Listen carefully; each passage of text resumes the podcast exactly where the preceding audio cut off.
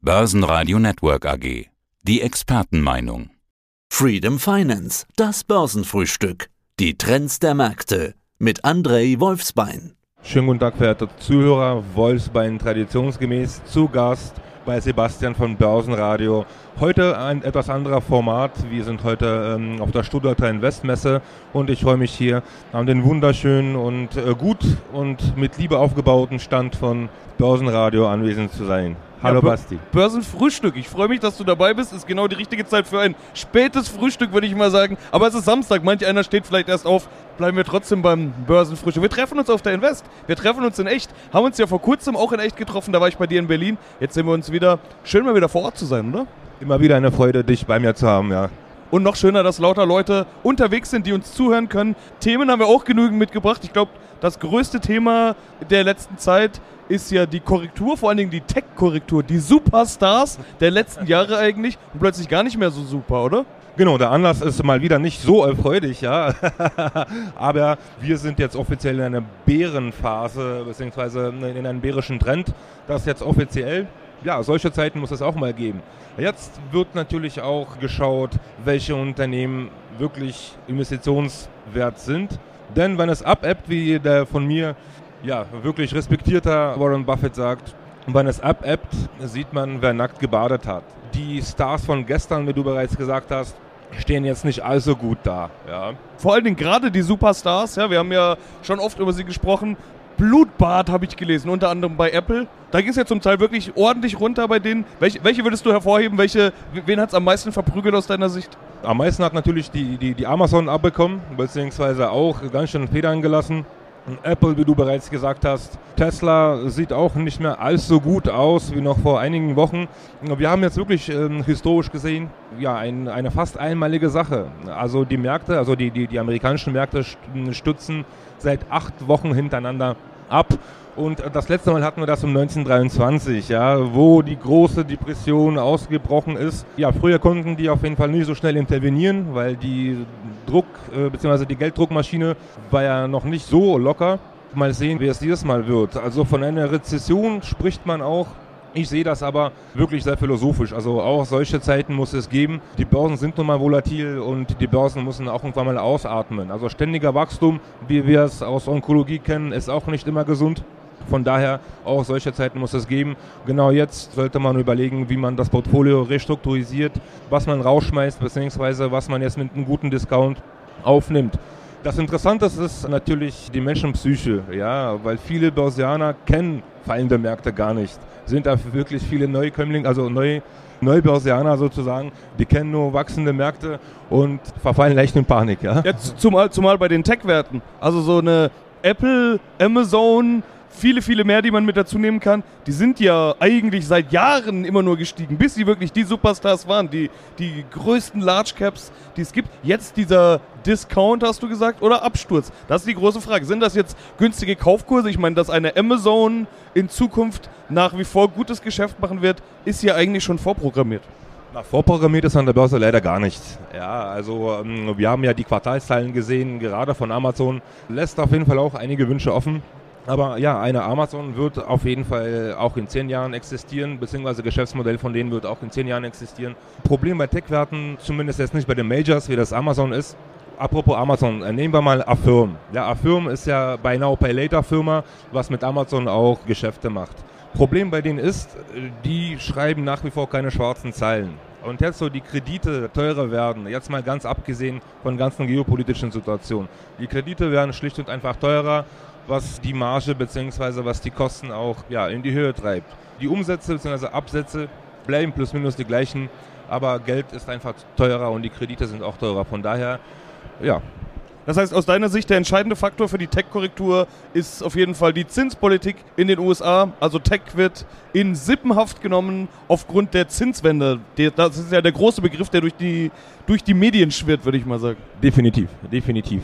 Die sind wirklich abhängig von äh, frischem Geld, äh, wie viele, also Startups sind das nicht mehr, aber wie viele neue Unternehmen, wie viele junge Unternehmen sind ja auf billiges Geld angewiesen, um zu wachsen. Manchmal kostet das Wachstum auch viel zu viel, muss man auch ganz ehrlich sagen. Ist ist ja bei kleineren Techs oft der Fall, dass die sagen, okay, Gewinn ist zweite Priorität, erste Priorität ist erstmal Wachstum, kostet und so weiter. Aber eine Amazon oder eine Apple, die sind ja keine Startups mehr. Die verdienen Geld. Ich meine, Apple hat ein riesiges Konto voller Geld, bei dem sie gar nicht wissen, wohin damit. Die Trillionen, Trillionen, genau. Du musst auch so sehen, also diese Inflation bzw. das teurere Geld lässt Konsumverhalten der Menschen auch etwas zurückgehen. Bis dato war es so, dass aufgrund von billigem Geldes man nicht lange überlegt hat, ob man sich jetzt einen neuen iPhone, was auf den Markt kommt, äh, einfach mal so kauft. Mittlerweile überlegt man das zwei oder dreimal. Die Inflation trifft natürlich, wie es also oft ist, die Ärmeren oder die Ärmsten.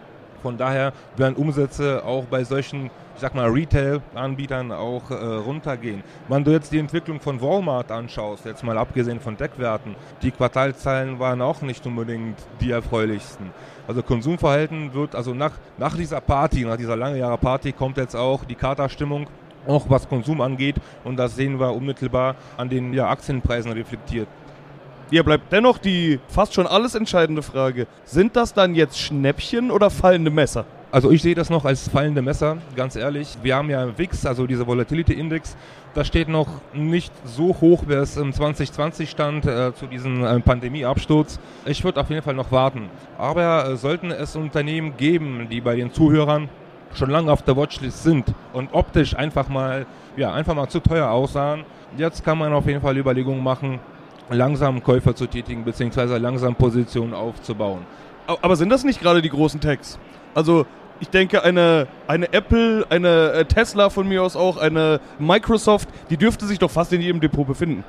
Nicht zwangsläufig. Es gibt ja solche und solche, vor allem äh, junge Börsianer, die ein bisschen risikoaffiner sind, äh, die haben da mehr bei optisch billigeren Aktien zugeschlagen, die jetzt im Bereich von 10, 15, 20 US-Dollar standen, weil es einfach mal äh, eine größere Position ist, einfach mal äh, ja, schön, fühlt sich schöner an. Es ist was, also was zum Anfassen. Ja, wenn du jetzt eine Amazon-Aktie hast oder eine Google-Aktie, okay, dann lieber 100 Aktien von, von Affirm haben. Das, das fühlt sich anders an. Weißt du, worauf ich hinaus möchte?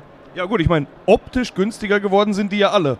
Also eine, eine, eine Amazon ist ja nicht nur, also ob sie jetzt überbewertet oder nicht überbewertet ist, darüber will ich gar nicht diskutieren, aber sie ist in einer einzelnen Portion schon mal ganz schön teuer. Absolut richtig, absolut richtig. Deswegen machen auch solche Unternehmen die sogenannten Splits. Ja, also es werden keine zusätzlichen Aktien emittiert, sondern aus einer Aktie werden dann zwei oder vier Aktien, je nachdem, welchen äh, Verhältnis ähm, das Split hat. Also ob wir die Aktien jetzt mit Discount haben, stellt sich natürlich die Frage zu Discount, äh, mit, mit, mit Discount zu was? Zu den Oldtime Highs oder man muss auf jeden Fall nach wie vor auf die Kurs-Gewinn-Verhältnisse schauen, um da die richtige Entscheidung zu treffen. Weil wenn ich mir ähm, die Aktie von Zoom anschaue damals, das weißt du ja auch noch, die haben einen KGV gehabt von irgendwie 1100. Also das Unternehmen musste 1100 Jahre diese, diese Umsätze bzw. Gewinne zu generieren, um der Marktkapitalisierung rechtfertigt zu sein. Also ich meine, 100, also 1100 Jahre, mm, okay, die moderne Menschengeschichte, wir sind ja jetzt bei Jahr 2022, also es müsste noch mindestens 50 Prozent der modernen Geschichte sozusagen äh, steigen bzw. die Umsätze generieren, um es überhaupt zu rechtfertigen. Also äh, fraglich, wirklich fraglich. Ja, vor all den Hintergründen, wenn jetzt noch die Zinsen vermutlich weiter steigen werden, die Zinswende ist eingeleitet, all das würde ja das Umfeld für Tech-Aktien eigentlich sogar noch verschlechtern. Du hast selber von fallenden Messern geredet, aber auf der anderen Seite auch gesagt, man kann schon wieder darüber nachdenken einzusteigen. Was muss passieren, damit das Messer nicht mehr fällt, damit der Boden erreicht ist? Wann kommt der Zeitpunkt zu sagen, okay, jetzt kann man diese Tech-Aktien, auch die Superstars, auch die Fallen Angels äh, sozusagen wieder einsammeln? Na, wann ähm, Kursgewinnverhältnis äh, verhältnismäßig, Entschuldigung, die Tautologie ausbalanciert ist beziehungsweise auch fair ist. Also bei manchen Aktien, also bei Tech-Werten, vor allem bei den amerikanischen Tech-Werten, ist Kursgewinnverhältnis von 15 bis 25 einigermaßen gesund. Also da kann man auf jeden Fall äh, anschauen, ob die Aktie wirklich kaufwert ist. Ja. Aber davon sind ja beispielsweise die Superstars noch sehr weit von entfernt. Aber deswegen sollte man auf jeden Fall auch abwarten. Du siehst die also fallen bis bis darunter. Ich meine, Amazon war zuletzt bei irgendwas um die 100, bis die bei 25 sind. Da muss noch einiges an Kurssturz und Kursgemetzel, kann man ja fast schon sagen, passieren. Ja, da wir uns in bärischen Phase befinden, wird, wird das, also Gemetzel wird es nicht sein. Es wird, äh, du kennst ja wahrscheinlich auch äh, diese Geschichte mit dem äh, Frosch und dem lauen Wasser, ja, wo man Frosch in kaltes Wasser gesetzt hat und das Wasser langsam bis zum Kochen gebracht hat und, und Frosch das bis zum Schluss gar nicht bemerkt hat. Es wird auf jeden Fall keine, keine Crashs geben, so in, in, diesem, äh, in diesem Ausmaße. Aber man sagt immer, dass die Märkte dreimal so schnell fallen, wie die, wie die steigen.